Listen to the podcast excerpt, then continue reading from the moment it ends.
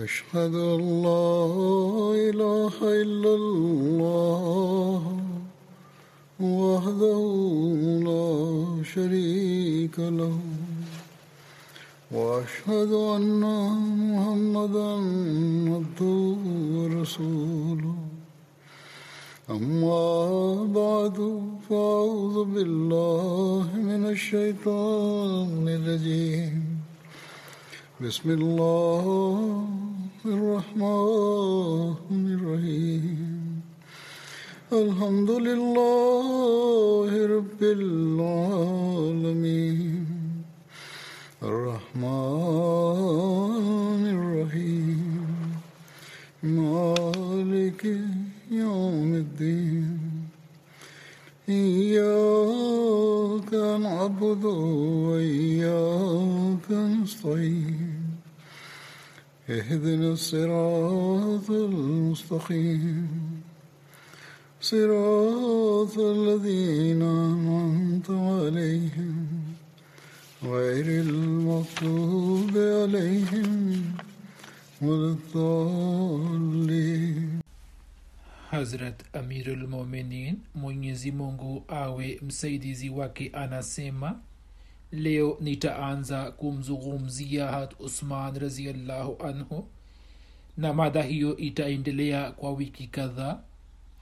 Kuhusu hat usman jambo la kwanza linalotakiwa kukumbukwa ni kwamba ye mwenyewe hakushiriki katika vita ya badr lakini alikuwepo katika masahaba wanane wenye bahati nzuri ambao mtume salallahu alaihi waalihi wasallam akiwapatia sehemu kutoka ngawira za wita ya badr alikuwa amewajumuisha kwenye masohaba wa badr.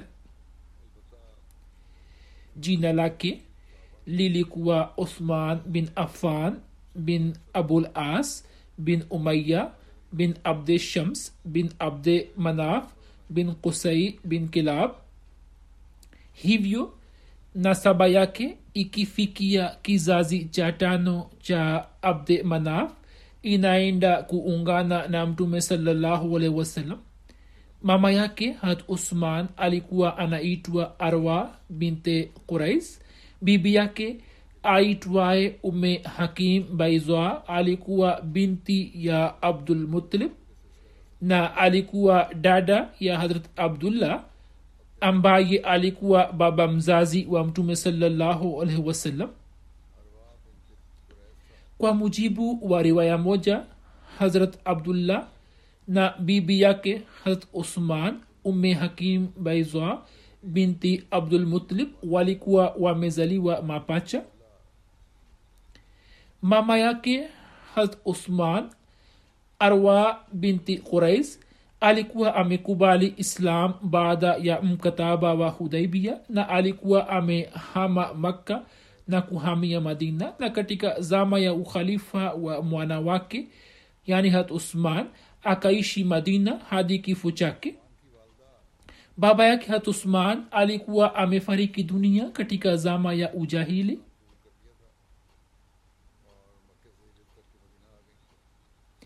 kuhusu kunia ya hat usman inasemwa kuwa katika zama ya ujahili kunia ya hat usman ilikuwa abu amr. Lakini mtoto wake aitwaye abdullah alipozaliwa kutoka kwa hat ruqaya binti mtume salallahu wasallam kisha kwa mnasaba wake kunia yake kama abu abdullah ikapata umaarufu katika waislam. Kwa mujibu wa ibne ishaq mtukufu mtume salallahu alaihi wasallam alimwoza binti yake hat ruqaya kwa hat usman ambaye alifariki dunia katika siku za vita ya badr. Hapo mtume salallahu alaihi wasallam akamwoza binti yake mwingine hat ume kulsum na hat usman na kwa sababu yake hat usman akaanza kuitwa zunuren imesimuliwa ya kwamba alikuwa akiitwa zunuren kwani yeye kila usiku katika sala ya tahajudi alikuwa anasoma sana qurani tukufu na kwa kuwa qurani tukufu ni nuru na sala ya tahajudi pia ni nuru hivyo yeye akaanza kujulikana kwa jina la zunoren yani mwenye nuru mbili. Hiyo pia ni riwaya moja inayopatikana. Kuhusiana na kuzaliwa kwa hat usman kwa mujibu wa kauli sahihi hat usman baada ya miaka sita ya amulfil alizaliwa katika makka na pia imesemwa kuwa alikuwa amezaliwa taif. Ye alikuwa mdogo takriban miaka mitano kuliko mtume salallahu wasallam.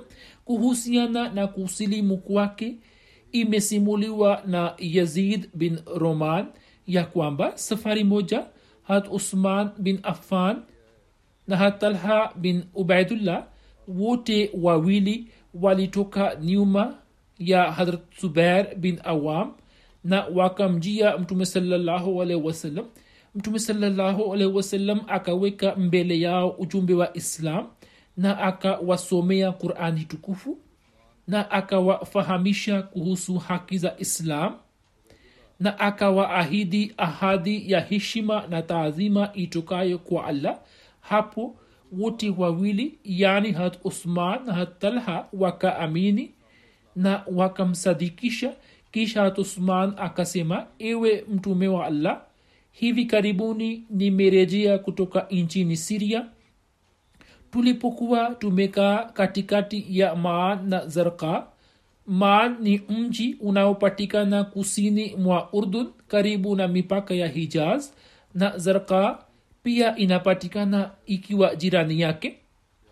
Kwa vyote vile akasema kuwa tulikuwa tumekaa kule na tulikuwa tumelala ndipo mnadhi mmoja akatangaza akisema kuwa ini mliolala amkeni. Hakika ahmad amekwisha zwihiri makka. Kisha tuliporejea tukasikia kuhusu utume wako.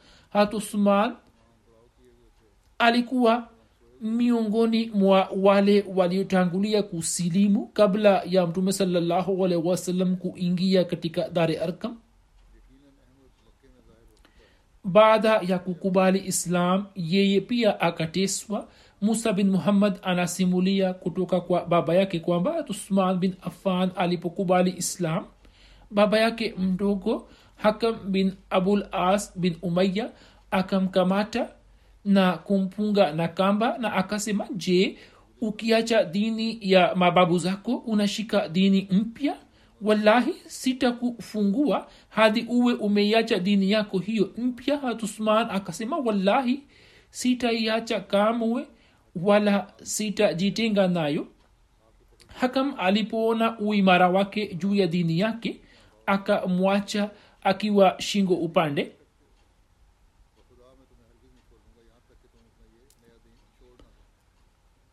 hat usman alipomoa hat ruqaya simulizi lake linasimuliwa hivi ya kwamba kabla ya utume wa mtume salallahu wasallam ndoa ya hat ruqaya ilikuwa imefungwa kwa utba na ndoa ya dada yake hat ume kulsum ilikuwa imefungwa kwa utaiba ambao walikuwa watoto wa abu lahab suratul yani surat allahab ilipotirimka hapo baba yao abulahab akawaambia kwamba ikiwa nini hamtajitenga na mabinti za muhammad salllahu mimi nitawatelekezeni hivyo muwaacheni.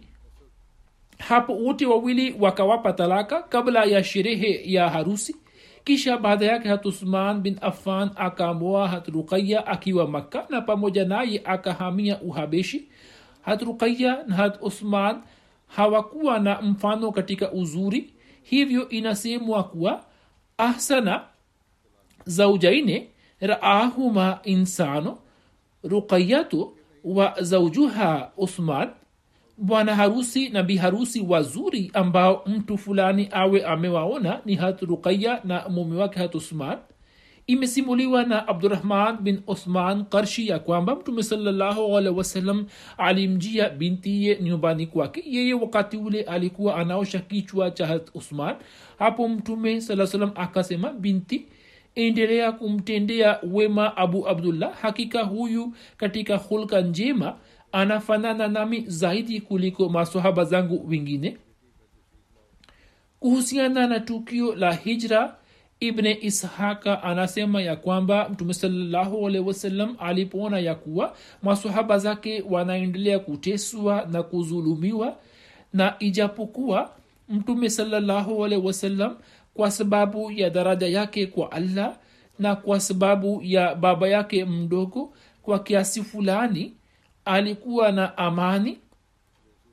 Lakini hata hivyo jinsi masohaba zake walivyokuwa wakiteswa yeye alikuwa hana uwezo na nguvu ya kuzuia zulma hizo.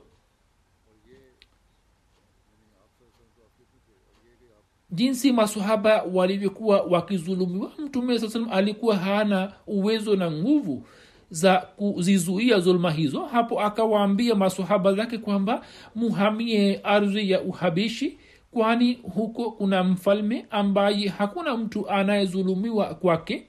Na hiyo ni ardhi yenye ukweli hadi allah atawaondoleni matatizo haya mnayokabili muda huu. Ndipo masahaba wa mtume salallahu alaihi wasallam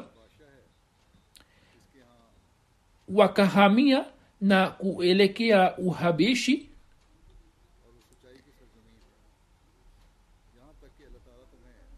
wakahamia kuelekea uhabeshi na hiyo ilikuwa hijra ya kwanza katika islam.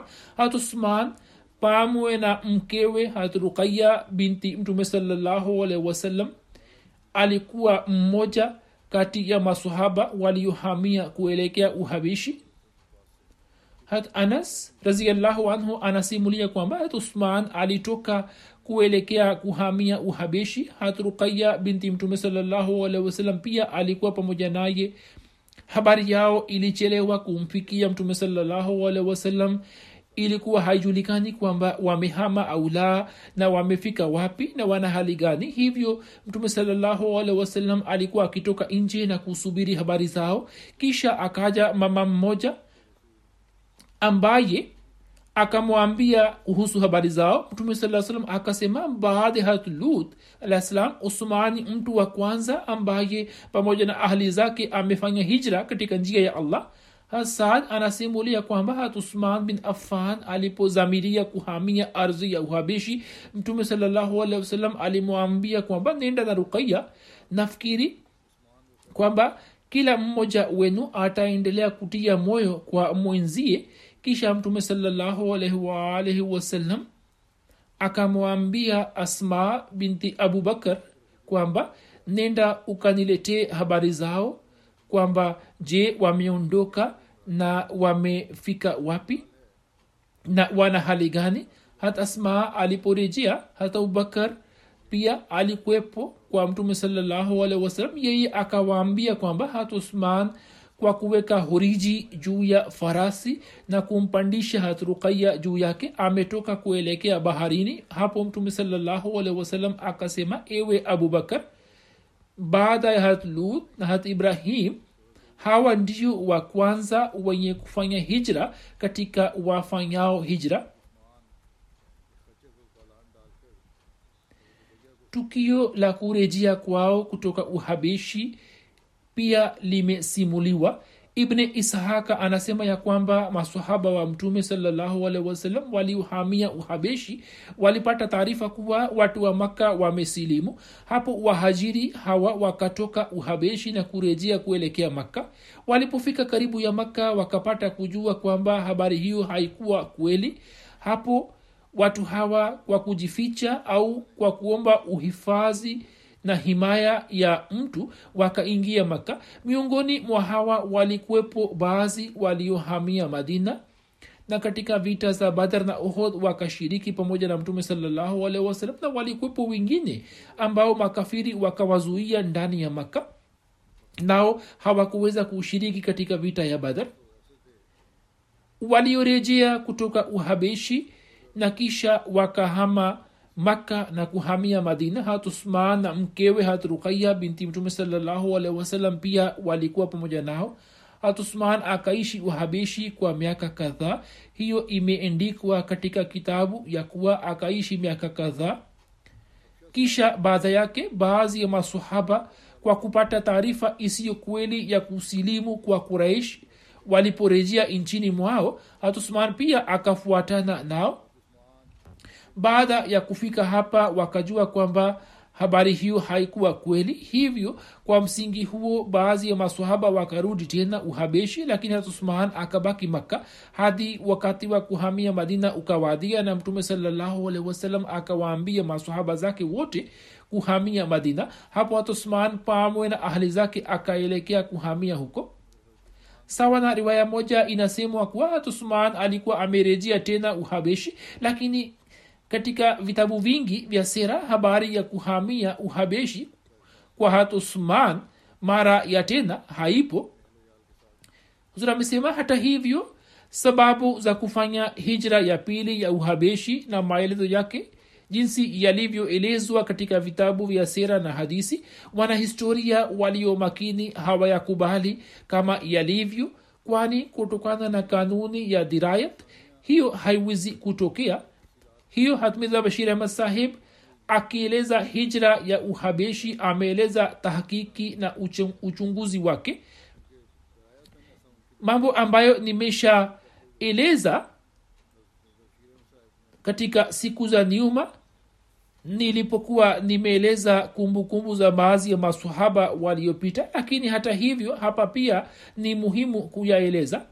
Tahakiki ya mirza bashir ahmad saheb ndiyo hii anasema kwamba mateso kwa waislamu yalipovuka mipaka na makuraish walipozidi kuwazulumu waislamu mtume sawasalam aliwaambia waislamu wahamie habsha maana mfalme wa habsha ni mwadilifu na mtenda haki na hakuna anayezulumiwa katika utawala wake.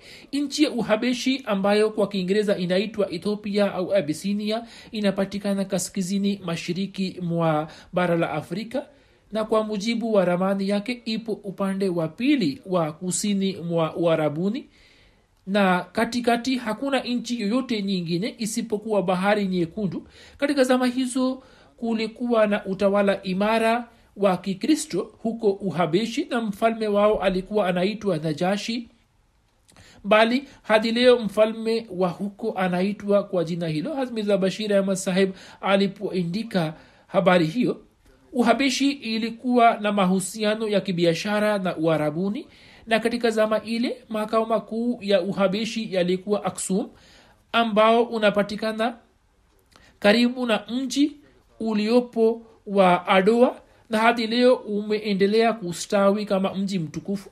Katika zama ile aksum ilikuwa kitovu cha utawala mkubwa wenye nguvu na jina halisi la mfalme najashi wa wakati huo lilikuwa ni ashama ambaye alikuwa mfalme mwadilifu mwenye busara na mwenye nguvu kwa neno zima shida za waislam zilipokithiri mtume saa salam aliwaambia kwamba wanaoweza kuhama basi wahamie uhabeshi. Hivyo kwa amri ya mtume saa salam mwezi rajabu wa mwaka wa utume wanaume kumi na wanawake wanne walihamia uhabeshi. Walio maarufu kati ya hao majina yao ni haya. Hat usman bin affan na mkewe rukaya binti mtume saa salam abdurahman bin auf zubair ibn al awam abu huzaifa bin utba asman bin mazud musa bin umer abu salama bin abdul asad na mkewe ume salama. Miza bashir ahmed saheb ya kwamba hili ni jambo la ajabu kwamba wengi wa wahamiaji hawa wa mwanzo walitokana na makabila yenye nguvu ya kuraish na watu dhaifu tunawaona walikuwa wachache. Kutokana na hayo tunagundua mambo mawili kwamba kwanza hata watu waliotokana na makabila yenye nguvu hawakusalimika na zulma za makoresh la pili watu dhaifu kama vile watumwa na kadhalik walikuwa na hali mbaya mno hadi hawakuwa na uwezo wa kuhama. Wahamiaji hawa wakisafiri upande wa kusini walipofika shwaiba ambayo wakati huo ilikuwa ni bandari ya uharabuni kwa fadhili za allah waliikuta meli ya kibiashara ikiwa tayari kuondoka kwenda uhabeshi. Basi hao wakaipanda kwa amani na meli ikaondoka makuraishi wa maka walipopata taarifa ya hijra yao wakakasirika mno kwamba windo hilo limetoka bure mkononi mwao. Hivyo wakawasaka wahajiri lakini watu hao walipofika ufukweni meli ilikuwa imeshaondoka tayari nao wakarejea huku wakishindwa vibaya. Baada ya kufika uhabeshi waislamu wakapata maisha ya amani na kuepuka na zulma za makuraish lakini kama ilivyoelezwa na baadhi ya wanahistoria kwamba ilikuwa haikupita muda mrefu tangu wahajiri wahamie huko. Fununu moja ikawafikia kuwa makuraishi wote wamesilimu na amani imerudi tena makka. Matokeo yake yakawa hivi kwamba wahamiaji wingi wakarudi maka bila kuwaza lolote. Watu hawa walipofika karibu ya maka wakapata kujua kwamba habari hiyo haikuwa kweli. Sasa kwao ilikuwa shida kubwa. Mwishowe baadhi yao wakarejea kutoka njiani na wengine kwa kujifichaficha au katika uhifadhi wa mtu mwenye nguvu. Wakaja maka hili ni tukio la shawal tano nabowi yaani katika safari ya hijra. Na kurejea kwao kuna muda wa miezi miwili na nusu au mitatu ingawaje uvumi huo ulikuwa wa uongo na usio na msingi vovote ambao makuraish watakuwa wameusambaza kwa nia ya kuwarudisha wahamiaji na kuwatesa bali ikichunguzwa kwa makini zaidi inabainika ya kwamba kisa cha kisa cha fununu hizi na kurudi kwa wahamiaji hakina msingi wowote lakini kama kisa hicho kiaminiwe kuwa cha kweli basi inawezekana kuwa chanzo chake ni tukio lile lililoelezwa katika baadhi ya hadisi. Tahkiki ya mirza bashir ahmad sahib inasema kuwa jambo hili si sahihi. Yeye anaandika kuwa ikiwa kisa hicho kiaminiwa kuwa cha kweli basi inawezekana kuwa chanzo chake ni tukio lile ambalo limeelezwa katika hadisi kama vile bukhari inavyoeleza tukio hili ya kwamba safari moja mtume wasallam alisoma aya za sura annajam uani mwa kaba wakati huu wakuu kadhaa wa makafiri walikwepo pamoja na waislam. Mtume saa salam alipomaliza kusoma sura hii akafanya sujda hapo waislamu kwa makafiri wote wakasujudu pamoja naye. Sababu ya makafiri kufanya sujda haikuelezwa katika hadisi lakini inaonekana ya kwamba mtume salallahu alehi aliposoma kwa sauti ya kutia athari moyoni aya hizi za qurani tukufu ambazo ndani yake mmeelezwa kwa fasaha umoja kudra na uwezo wa mwenyezi mungu na kukumbushwa na kukumbusha hisani zake. Tena makuraishi wameonywa kwa maneno yenye haiba na ujalali kuwa wasipojirekebisha watakutana na hali iliyowasibu watu wa zamani waliowapinga manabii wa mwenyezi mungu. Kisha mwishoni mwa sura hii imeamrishwa kuwa njoni mkafanye sijda mbele ya mwenyezi mungu basi baada ya kusoma aya hizi mara moja mtume salallahu alehi pamoja na waislamu wote wakaanguka kusujudu. Maneno haya na manzari haya yaliwaathiri ajabu makuraishi kuwa wao nao pia wakaanguka kusujudu pamoja na waislam na hilo si jambo la kustajabu kwa sababu kutokana na mazingira kama hayo baadhi ya wakati moyo wa mtu huingia haiba na kutenda bila kujizuia jambo lililo kinyume cha imani yake. Wakati mwingine hiyo inatokea. Wakati mwingine maafa yanapotokea ghafla hata mpagani huanza kusema allah allah au ram ram huzur amesema hata mimi nimewauliza baadhi ya wapagani wanasema ni sahihi kabisa japokuwa hatumwamini mungu lakini ikitokea shida na maafa ya kutisha basi neno la mungu linatoka lenyewe kinywani mwetu. Lakini makuresh walikuwa si wapagani bali walikuwa wakimwamini mwenyezi mungu.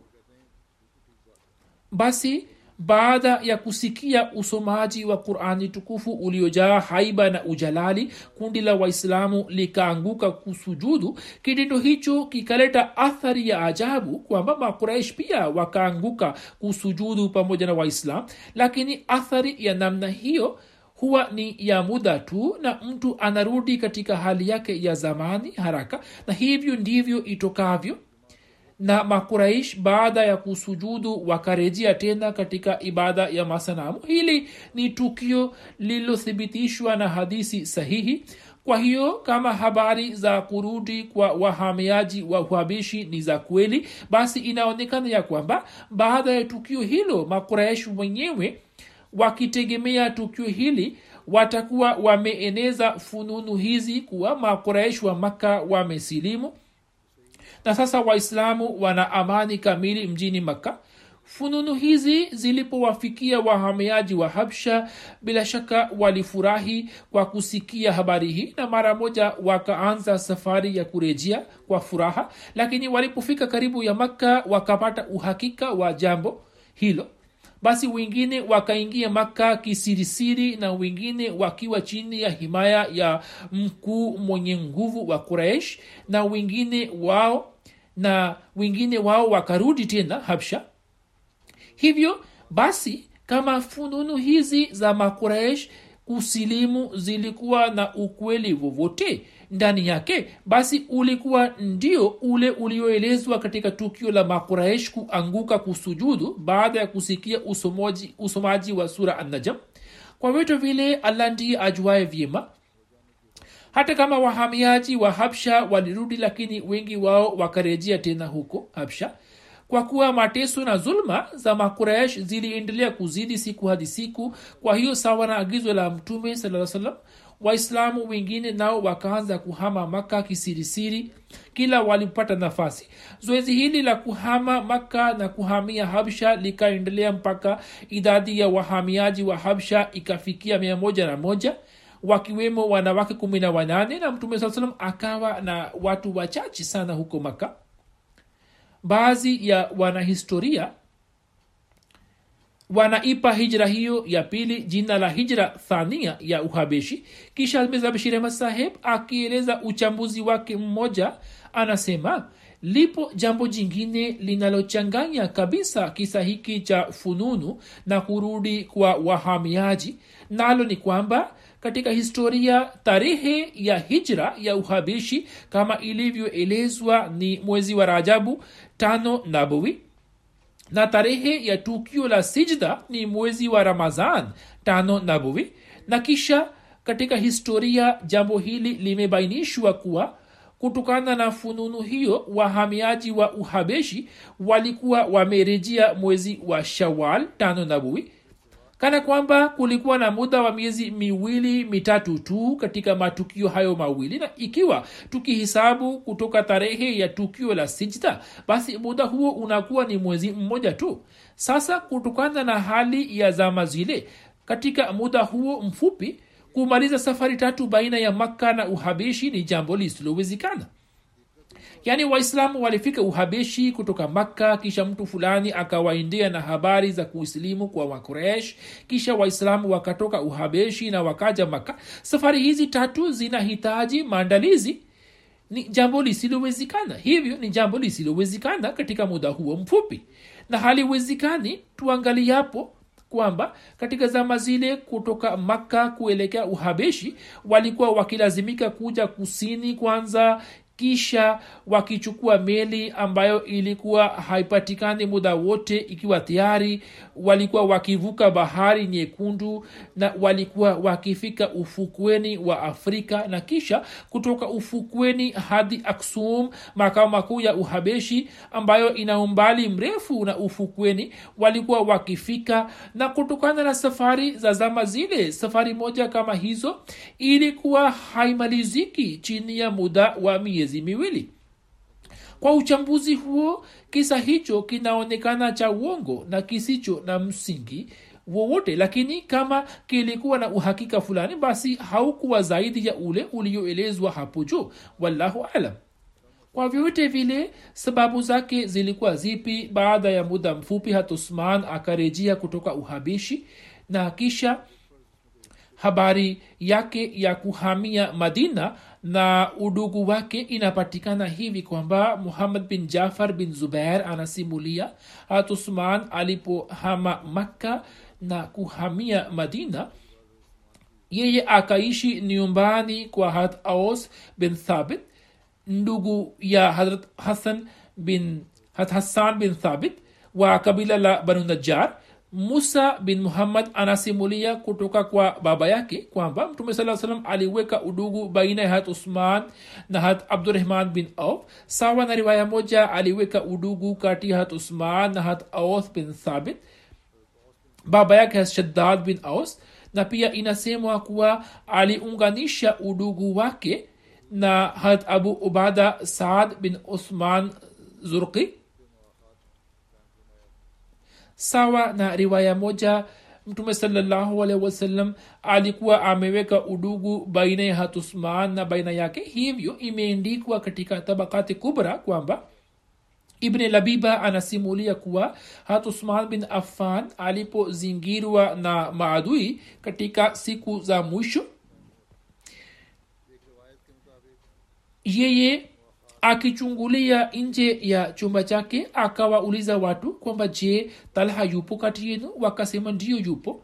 Hat usman akasema kwa ajili ya allah tu na kuuliza kwamba je wewe unajua? Mtume salllahualhi wasallam alipokuwa akiweka udugu baina ya wahajiri na answar wakati huo mtume salllahualhi wasallam alikuwa amenifanya kuwa ndugu yake.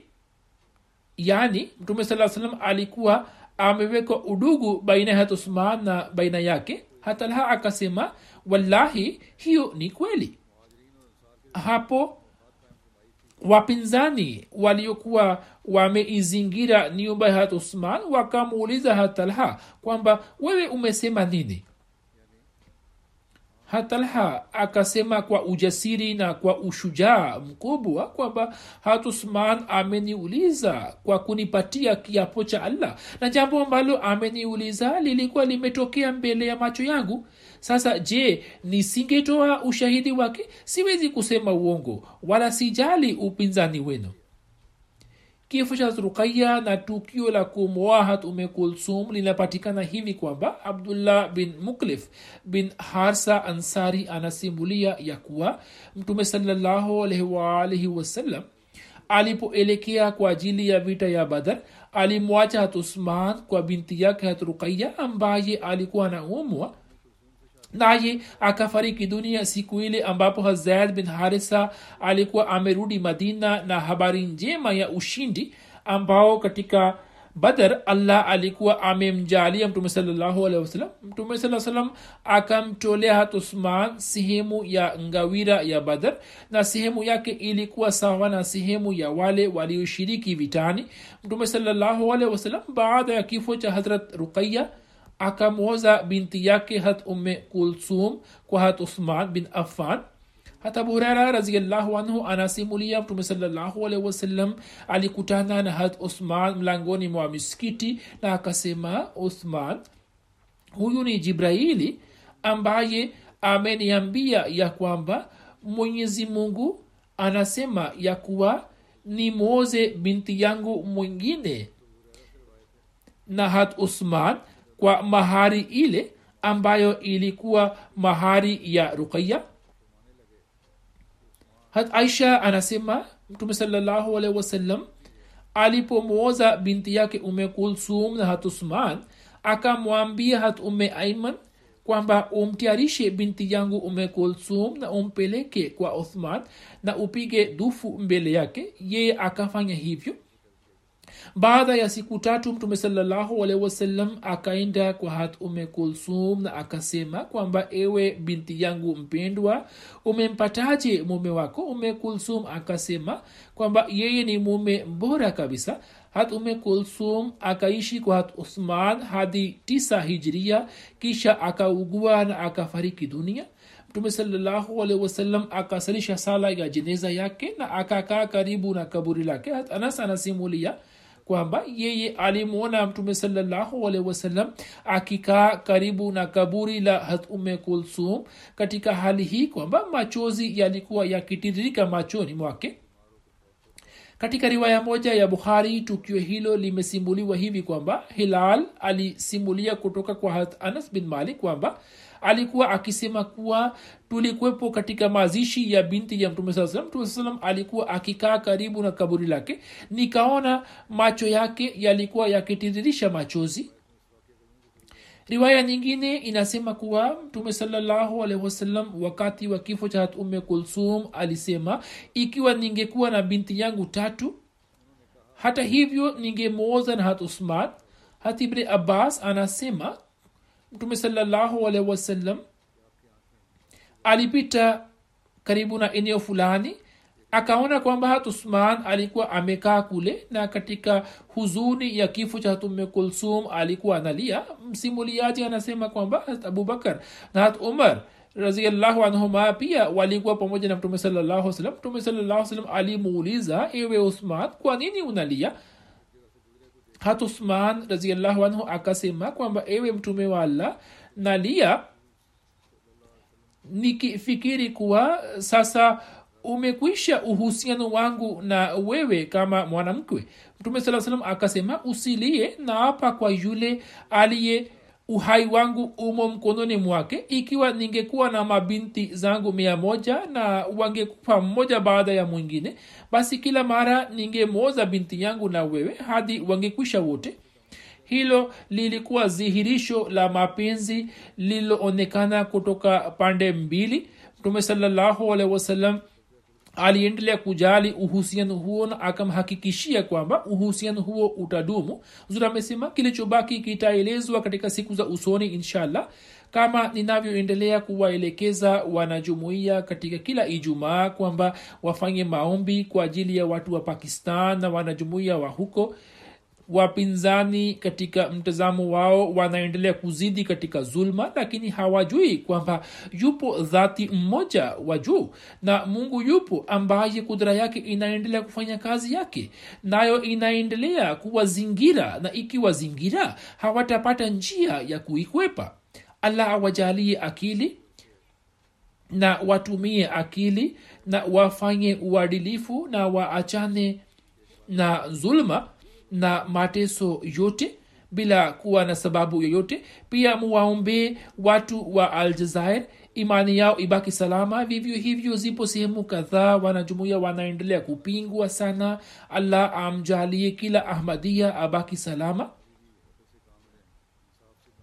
Baada ya sala nitasalisha sala ya jeneza ghaibu.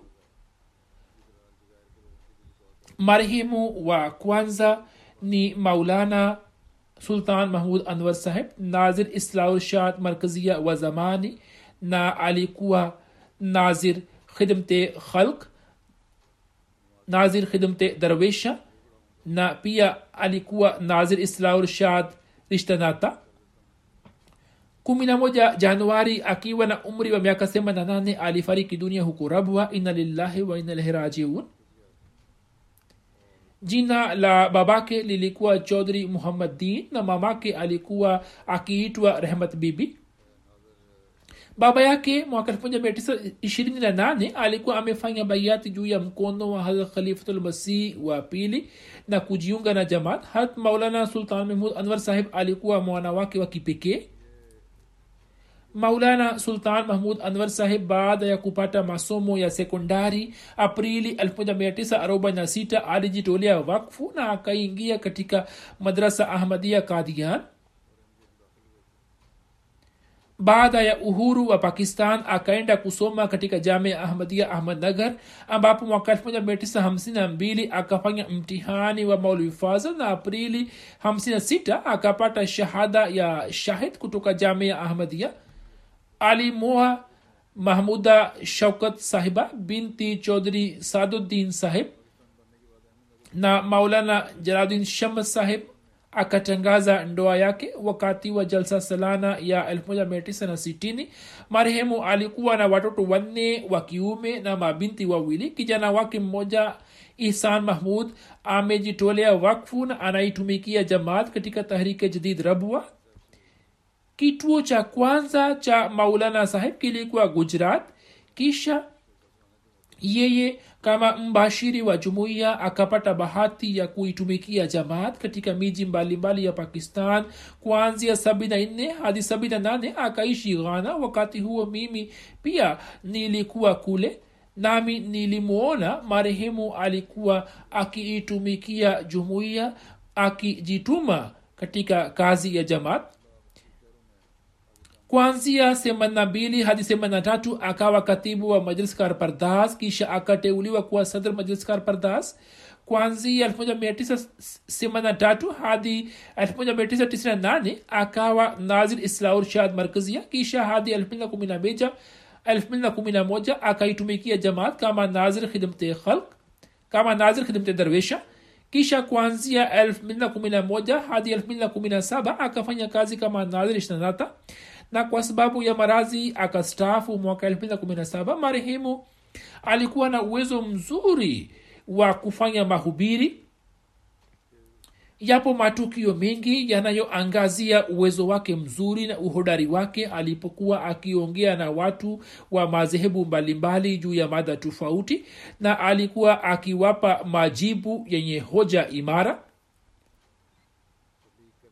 alikuwa mhaziri hodari kama nisemavyo. Na alikuwa akiwavutia kwake wasikilizaji. Wabashiri waliofanya kazi pamoja naye wameniindikia kwamba marehemu alikuwa anatuongoza wakati wote. Na kila mmoja ameniindikia kwamba alikuwa akituhurumia sana mwenyewe alikuwa akisali tahajudi na kufanya ibada na alikuwa akitunasihi vile vile kufanya hivyo. Alikuwa na kiwango cha juu cha kuutii ukhalifa.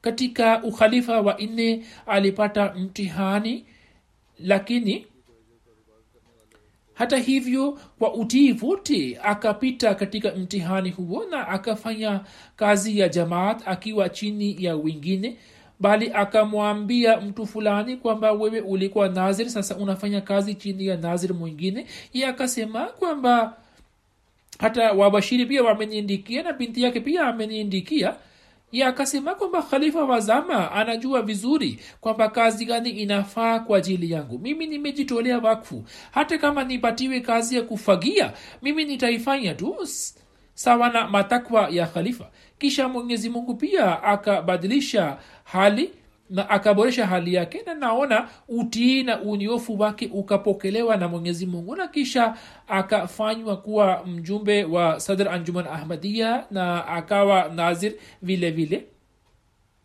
Popote pale alipokaa akaendelea kumtii amiri kikamilifu katika karachi na maeneo mengine pia. Allah taala amghufirie na amrehemu na awajalie watoto wake kuendeleza mema yake. Marehemu ameviandika vitabu kadhaa kama vile kusimamisha heshima ya kalema tayiba na ni utambulisho wa ahmadia cha pili ni mwenyezi mungu mtume muhammad wasallam qurani tukufu na kaba kisha kuna kitabu chake kitwacho swala la idadi ya jamaat ahmadia kisha kipo kitabu sababu za kushindwa kutekeleza sheria kisha kipo kitabu chake kingine kinachoitwa adhabu ya kuvunja heshima ya mtume. Hivi ni vitabu vyake kama nisemavyo alikuwa mwenye kufanya kazi nyeti ya kielimu. Allah taala amrehemu na amghofirie. Jeneza ya pili ni ya maulana muhammad umar saheb nazir islah irshad markazia kadian wa zamani ambaye alikuwa mtoto wa pike ibrahim saheb ishina moja januari akiwa na umri wa miaka semana saba alifariki dunia. Inna lillahi wa inna ilahi rajiun. Marehemu alitokana na kerala. Baba yake alikuwa ibrahim kutti saheb ambaye alikuwa mpinzani mkali wa jamaat miaka kumi kabla ya kuzaliwa kwa maulana saheb baba yake alienda bombe kufanya biashara. Katika zama zile wanajamaat wengi walikuwa wakifanya biashara huko bombe huko alikutana na baadhi ya wanajumuiya wa malabar na akaongea nao kuhusu itikadi za jamaat na mwaka 1924 khalifatulmasih sani raziallahu anhu alipoenda kuzuru bombe yeye akafanya baiati juu ya mkono wake na akajiunga na jamaat baadaye akapata bahati ya kuitembelea kadian maulana umar saheb mwaka 1954 akaja kadian ambapo baada ya uhuru kutokea madrasa ahmadia ilikuwa imeshafunguliwa tena mwaka 1955 akaingia shuleni na 1961 baada ya kumaliza mtihani wa fazl kutoka chuo cha punjab. Kwa mwaka mmoja akaendelea kusomesha katika madrasa. Marehemu alipokuwa mwanafunzi kwa mwaka mmoja akapata bahati ya kusoma qurani tukufu kutoka kwa hathbai abdurahman sahib kadiani katika nyumba yake kwanzia 1962 akaanza kutoa huduma zake katika maidani ya tablik akafanya kazi katika miji mikubwa mikubwa ya india na akaendelea kuitumikia jamaat kama mbashiri hodari.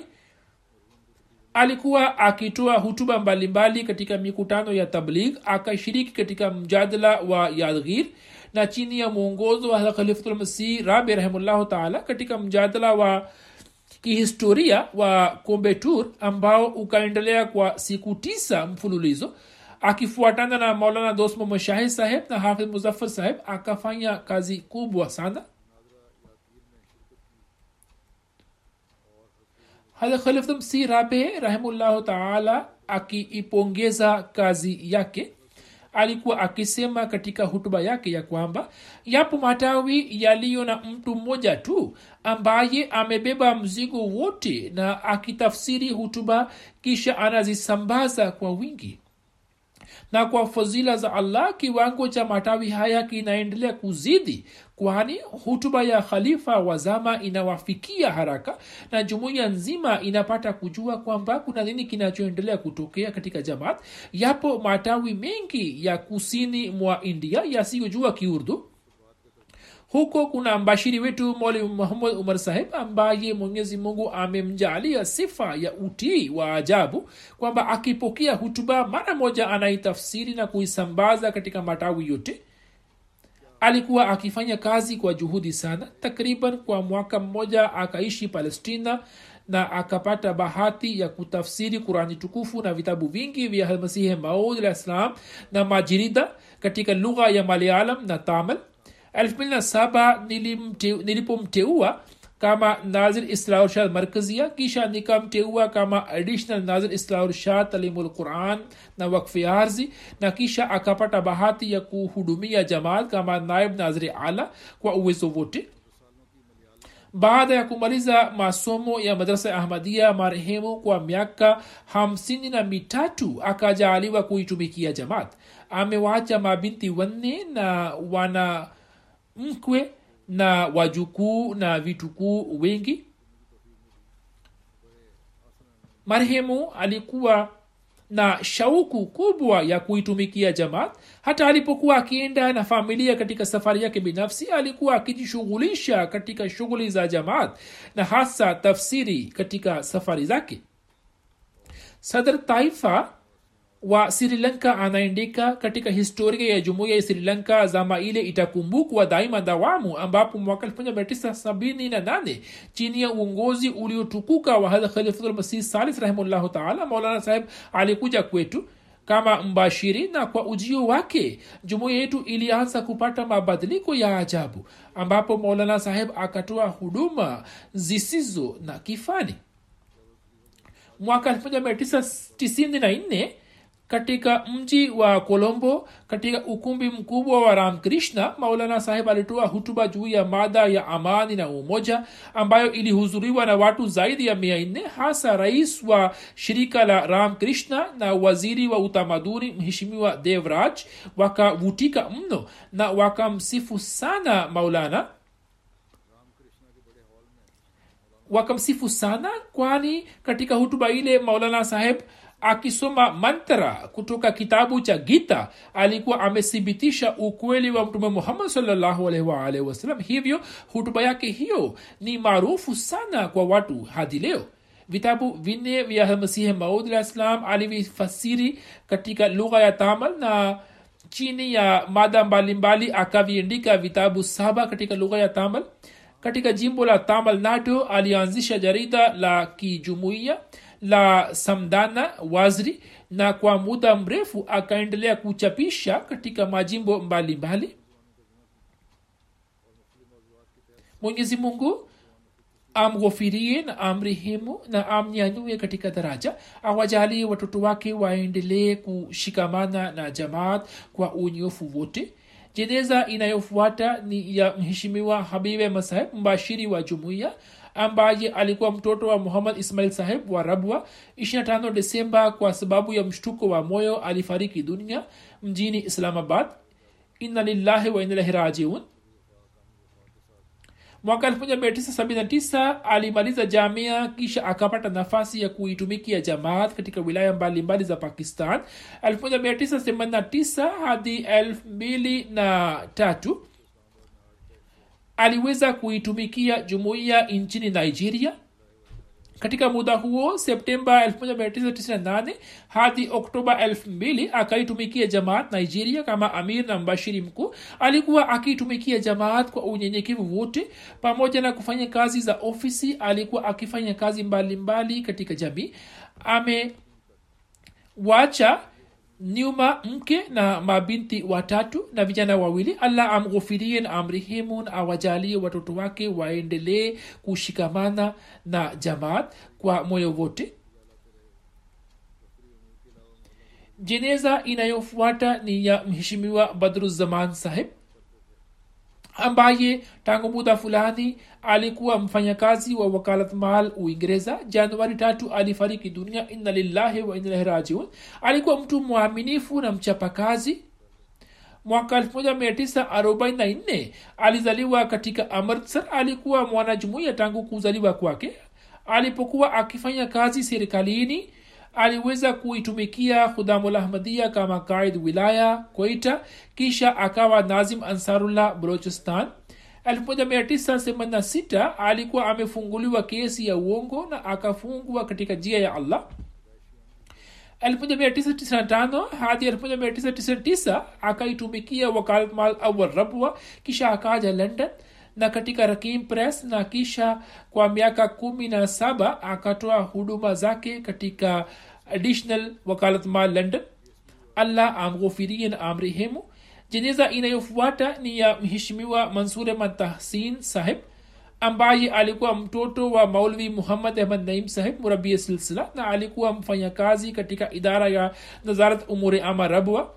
Alikuwa amekuja london kwa mwanawe kwa mwanaye ambapo desemba 30 akiwa na umri wa miaka 70 alifariki dunia. Inna lillahi wa inna rajiun marehemu kwa miaka ishirini na mitano ya maisha yake akaendelea kuitumikia jamaat katika maofisi mbalimbali mbali. alikuwa mpole mwaminifu na mtu wa watu alikuwa akiupenda mno ukhalifa na alikuwa akiwahamasisha wengine kufanya hivyo alikuwa akitatua matatizo yote kwa uvumilivu sana. Mara nyingi alikuwa akikabidhiwa mambo mazito na saa nyingine watu walikuwa wakija ofisini kwake wakiwa na hasira kali lakini marehemu alikuwa akiwatuliza vizuri kwa mapenzi na upendo na alikuwa akipatanisha baina yao.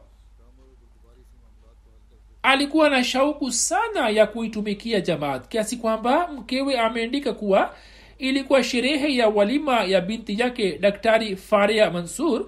Siku ile asubuhi mapema akajiendaa na akatoka kwenda ofisini. Mkewe akamwambia kuwa leo ni sherehe ya walima hivyo leo usiende ofisini. Ye akasema sherehe itakuwa saa nane mchana.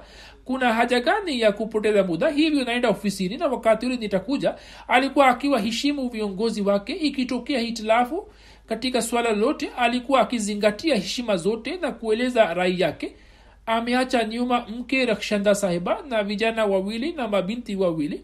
Allah taala amghofirike na amrehemu amesema namjua tangu utotoni alikuwa akisoma pamoja nami. Kwa muda wote nimemwona alikuwa mwema sana na alikuwa na tabia njema ya kiucheshi. Alikuwa hapati hasira yoyote na ndiyo maana alikuwa akitoa mchango wake mkubwa na akaweza kutoa mchango muhimu katika kupatanisha baina ya watu. Jeneza inayofuata ni daktari idi ibrahim mwanga sahib wa tanzania ambaye disemba 9 akiwa na umri wa miaka sabini na mitatu alifariki dunia. Inna lillahi wa inna rajiun.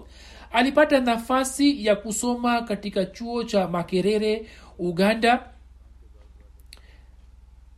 na kwa fadhila za allah akapata bahati ya kuwa daktari wa kwanza aliye mwanajumuiya wa afrika mashariki marehemu dr saheb alipata bahati ya kujiunga na jamaat katika ujana wake. Alipokuwa akisoma shuleni alikuwa akishiriki katika sherehe mbalimbali za dini kutokana na shutuma nyingi zilizoletwa na wanazuoni wa kijina wa islam dhidi ya jumuiya. Alipata shauku ya kujua kuhusu jamaat. Katika zama zile alikutana na mbashiri wa jamaat shekh abu talib sandi saheb ambaye alikuwa jamaa yake alipoongea naye kuhusu shutuma hizo shekh saheb alimpatia majibu ya shutuma zote na akampatia tafsiri ya qurani tukufu iliyochapishwa na jamaat na vitabu vingine. Dr saheb baada ya kusoma vitabu vile alijiunga na jamaat kwa fadhila za allah marehemu alitimiza ahadi ya baiati yake hadi pumzi yake ya mwisho. Muda wote alikuwa akijishughulisha katika kuwahubiri watu wa aina mbalimbali na alikuwa na shauku kubwa ya mahubiri moyoni mwake. Na kwa sababu yake alikuwa akijulikana vizuri katika wanajumuia na wasiokuwa wanajumuia mara nyingi alikuwa akibeba vitabu vya jamaat na majirida mbalimbali katika begi lake. Alikuwa akienda sokoni na kuviuza. Watu wakimuuliza kwamba wewe ni mganga na hapa unauza vitabu marehemu alikuwa akiwajibu kwa bashasha kwamba mimi ninapokuwa hospitalini natibu mwili ilhali muda huu natibu roho. Vitu hivyo haviwezi kutenganishwa wala kughafilika navyo. Alikuwa na mapenzi makubwa na ukhalifa akawalia watoto wake kwa msingi wa islam na akazingatia sana malezi yao. Marehemu alikuwa na maktaba nyumbani kwake iliyokuwa na vitabu mbalimbali vikiwemo vitabu vya jamaat alikuwa akiwaombea watoto wake wabaki katika jumuiya na alikuwa akiwaomba wengine nao pia wafanye maombi kwa ajili ya watoto wake. Watoto wake wote wameshikamana vizuri na nizamu ya jamaat na wana tabia njema kama alivyokuwa baba yao. Allah awajalie waendelee kuungana na jamaat na wawe wenye kutimiza matumaini ya baba yao na allah amjalie marehemu daktari maghufira na amrehemu na amnyanyue katika daraja marehemu anayefuata ni bi begum sahiba mke wa din muhammad saheb nangli darwesh kadigan ambaye januari 6 akiwa na umri wa miaka 85 alifariki dunia. Inna lillahi wa inna ilahi rajiun. Yeye alikuwa binti ya hakim muhammad ramzan saheb sahaba wa maud salam. Alikuwa akisali sala zote na sala ya tahajudi mkarimu mvumilivu mwenye kutoa shukurani mchapakazi mwenye huruma na akiwa na sifa nyingi alikuwa akiupenda sana ukhalifa. Kwa miaka mingi akaitumikia tanzim ya lajna imaila kama katibu wa khidmte khalq. Marehemu alikuwa musi ameacha nyuma vijana wawili na mabinti wawili. Mwanawake mmoja bwana bashiruddin aliweza kuitumikia kwa miaka arobaini na mwingine muniruddin anafanya kazi katika idara ya ujenzi wa kadian allah amghufirie na amrehemun awajalie watoto wake ili waweze kufuata nyayo zake katika mema. Anayefuata ni mheshimiwa chaudhari karamutullah saheb ambaye 26 desemba akiwa na umri wa miaka 95 alifariki dunia. Inna lillahi wa inna ilahi rajiun. Marehemu alikuwa mjukuu wa chaudhuri shadin saheb wa gatialia aliyekuwa sahaba wa masihi maud alah ssalam ambaye alikuwa akifanya baiati ya masihi maud alah alipokuwa amekuja sialkot marehemu alikuwa mwema mcha mungu mwenye kuwapenda watu wote mkarimu mwenye kuwajali wenye haja na katika kila hali alikuwa na tabia ya kumshukuru allah. Mwana wake bwana suhel anaandika kwamba alikuwa na sifa maalum ya ukarimu na sifa hiyo ilikuwa ikidhihiri pale wakfin walipokuwa wakija katika ziara ya kijamaati katika mji wa badin jimbo la sindh. Marehemu alipata bahati ya kutoa huduma zake katika kikosi cha furkan kuanzia semana tatu hadi 218 katika ofisi ya alfazl international. Aliendelea kutoa huduma zake za kujitolea tangu mwanzo alikuwa ametoa nyumba yake wakfu kwa ajili ya mipango mbalimbali ya jamaat na katika nyumba hiyo alipokuwa akiishi alikuwa amejenga sehemu maalum kwa ajili ya sala. Watoto wake mabinti zake na watoto wake wote wanaendelea kuitumikia jamaat mjukuu wake mmoja aitwaye farhad ahmad ni mbashiri hapa uingereza na anafanya kazi katika press na media mwenyezi mungu amghofirie na amrehemu na awajalie kizazi chake waweze kuendeleza mema yake. Jeneza inayofuata ni ya chodhri munavaraman khalid saheb wa ujerumani ambaye agosti 20 akiwa na umri wa miaka 85 alifariki dunia. Inna lillahi wa inna rajiun. Marehemu alikuwa na uhusiano imara na nizamu ya jamaat. Alikuwa akishiriki vizuri katika mipango ya mahubiri na malezi na nchini ujerumani katika nyakati tofauti aliweza kuitumikia jamaat na tanzim ya ansarullah kama rais na katibu mkuu na kadhalik. Alipokuwa akiishi pakistan marhemu alipokuwa akiishi pakistan alikuwa akifanya kazi katika ardhi ya tahrika jadid kama meneja alikuwa na uhusiano imara na ukhalifa alikuwa musi. Ameacha nyuma mke na vijana watano na mabinti sita. Anayefuata ni bi nasira begam sahiba mke wa ahmad sadik tahir mahmud mbashiri mstaafu wa bangladesh ambaye novemba 27 alifariki dunia. Ina lillahi wa inna ilaihi rajiun. Marehemu alikuwa binti ya maulvi muhammad ahmad saheb amiri wa zamani marehemu alikuwa na tabia ya kuswali sala tano mwenye kufanya maombi mkarimu mvumilivu mwenye kutoa shukurani na mwema. Katika ramazan alikuwa akisoma kurani tukufu bila ya kukosa na alikuwa akimaliza kurani tukufu katika mwezi mzima. Alikuwa na sifa nyingi. Alikuwa na sifa nyingi. Mwenyezi mungu amghofirie na amrehemu.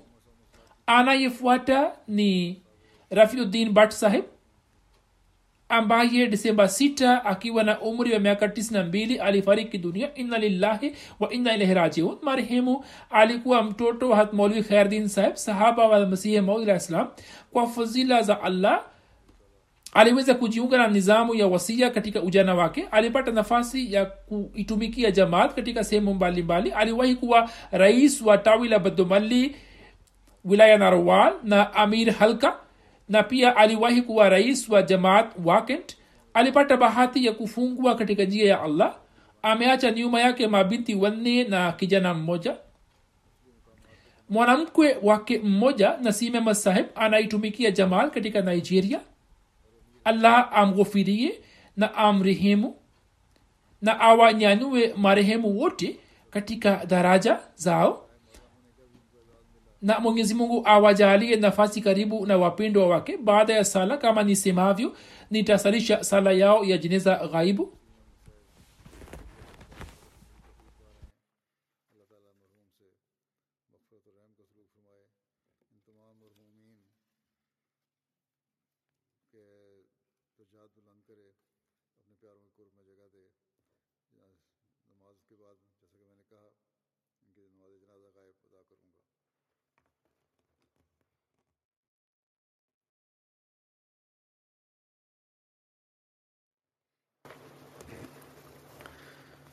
الحمد لله الحمد لله نعمده ونستعينه ونستغفره ونؤمن به ونتوكل عليه. ونعوذ بالله من شرور أنفسنا ومن سيئات أعمالنا. من يهده الله فلا مضل له ومن يضلل فلا هادي له. ونشهد أن لا إله إلا الله. ونشهد أن محمدا عبده ورسوله. عباد الله رحمكم الله. إن الله يأمر بالعدل واللسان وإيتاء ذي القربى وينهى عن الفحشاء والمنكر والبغي يعظكم لعلكم تذكرون اذكروا الله يذكركم ودوه يستجب لكم ولذكر الله أكبر